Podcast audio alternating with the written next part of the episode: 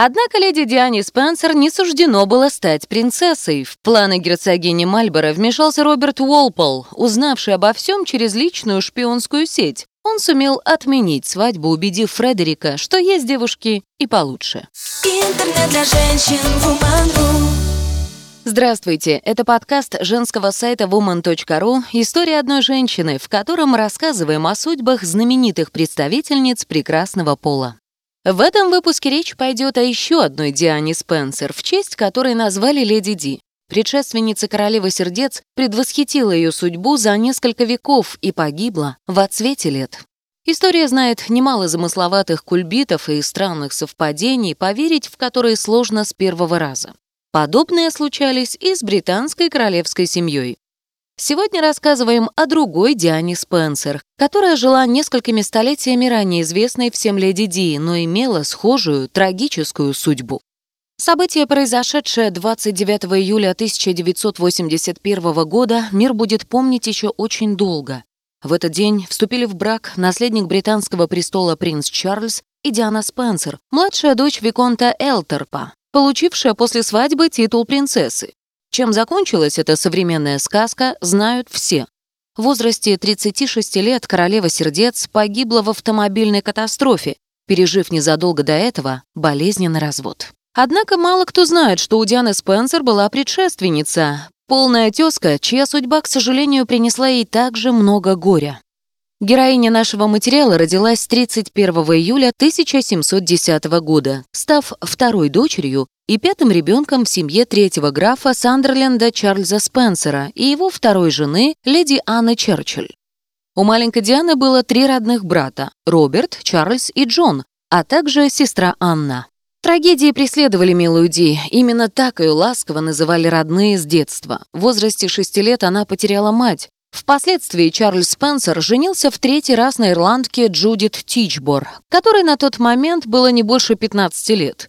Уже в 1722 граф Сандерленд скончался, сделав свою юную супругу вдовой, а детей — сиротами. Впрочем, о 12-летней Диане было кому позаботиться, ее воспитанием занялась бабушка Сара Черчилль, легендарная герцогиня Мальборо, главная героиня нашумевшего фильма «Фаворитка», вышедшего в начале 2019 года. Та также стала вдовой в 1722 Долгие годы Сара Черчилль являлась фавориткой королевы Анны и считалась одной из самых влиятельных женщин своего времени благодаря давней связи с монаршей семьей. Сара взяла судьбу любимой внучки в свои руки, решив найти ей самую выгодную партию и обеспечить тем самым достойное будущее. К сожалению, благие намерения не всегда ведут нас туда, где мы так рассчитываем оказаться.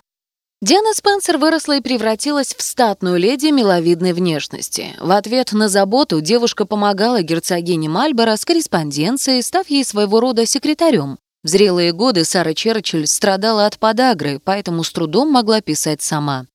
Герцогиня обожала внучку, считала ее чуткой и смышленой. Неудивительно, что, достигнув подросткового возраста, леди Диана стала одной из самых завидных невест. Однако Сара Черчилль не хотела торопиться с выбором жениха. На руку Миледи претендовали мужчины завидного достатка и происхождения, внук герцога Сомерсета, Виконт Уэймут и граф Шефтсбери. В 1731 году попытку уговорить властную герцогиню Мальборо предпринял 40-летний граф Честерфильд Филипп Дормер Стэнхоуп. В ход пошла лесть, выраженная в письме, которое полный надежд жених отправил во время путешествия по Нидерландам. Личность, заслуги и семья леди Дианы Спенсер – объекты настолько ценные, что они, должно быть, стали причиной многих прошений такого рода к вашей светлости. Написал граф, однако согласия леди Черчилль так и не получил. Герцогиня Мальборо отвергала одно предложение руки и сердца за другим, считая все партии недостаточно удачными для любимой внучки. Действовать эту влиятельную женщину заставило несчастье. Леди Диана заболела золотухой, наружный туберкулез. Сара Черчилль потратила немало денег, чтобы спасти жизнь девушки и избавить ее от уродливых шрамов. Ожидание лучшего жениха обернулось крупными расходами и, как стало ясно, могло не дать нужных результатов. У герцогини Мальборо созрел план, и она поспешила воплотить его в жизнь. Выбор властной бабушки пал на принца Уэльского Фредерика, старшего сына Георга II и наследника британского трона. Фредерик был по уши в долгах, поэтому брак с внучкой герцогини Мальборо его более чем устраивал. В комплекте с прекрасной невестой шло внушительное приданное — 100 тысяч фунтов стерлингов.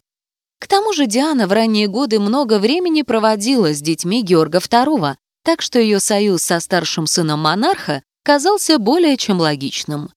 Всем, кроме самого короля и премьер-министра Роберта Уолпола. Зная о планах отца подыскать невесту среди иностранок, принц Фредерик договорился с Сарой Черчилль о тайном венчании. Назначена дата, выбрано место. Однако леди Диане Спенсер не суждено было стать принцессой. В планы герцогини Мальборо вмешался Роберт Уолпол, узнавший обо всем через личную шпионскую сеть. Он сумел отменить свадьбу, убедив Фредерика, что есть девушки получше. Впоследствии принц Уэльский женился на немке Августе Саксен Готе Альтенбургской, родившей ему девять детей, в том числе и сына Георга, ставшего королем. Сам Фредерик так и не взошел на престол. Диана Спенсер вскоре вышла замуж за 21-летнего Джона Рассела. Их свадьба состоялась 11 октября 1731 года, а через год супруги стали герцогом и герцогиней Бетфорд. Казалось бы, с этого должна была начаться счастливая жизнь милой Ди, но у судьбы были свои планы. Почти сразу после свадьбы девушка забеременела. Будучи уже на позднем сроке, Диана выпала из экипажа, получив травмы, которые вызвали преждевременные роды.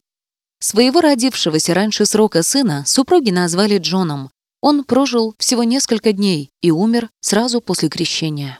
С трудом пережив утрату, герцог оказался буквально одержим идеей обрести наследника. Буквально через несколько месяцев после смерти первенца леди Диана снова забеременела, но потеряла и этого ребенка. Мечтавший о сыне Джон Рассел упрекал жену в том, что она недостаточно о себе заботилась. Осенью 1735 года Диана почувствовала недомогание, которое сначала приняла за новую беременность. Но в этот раз все протекало слишком странно. Девушка начала терять вес, а не набирать его, и с каждым днем чувствовала себя хуже. После обследования стало ясно, что герцогиня больна туберкулезом. Осенью того же года милая Ди умерла. Ей было всего 25 лет.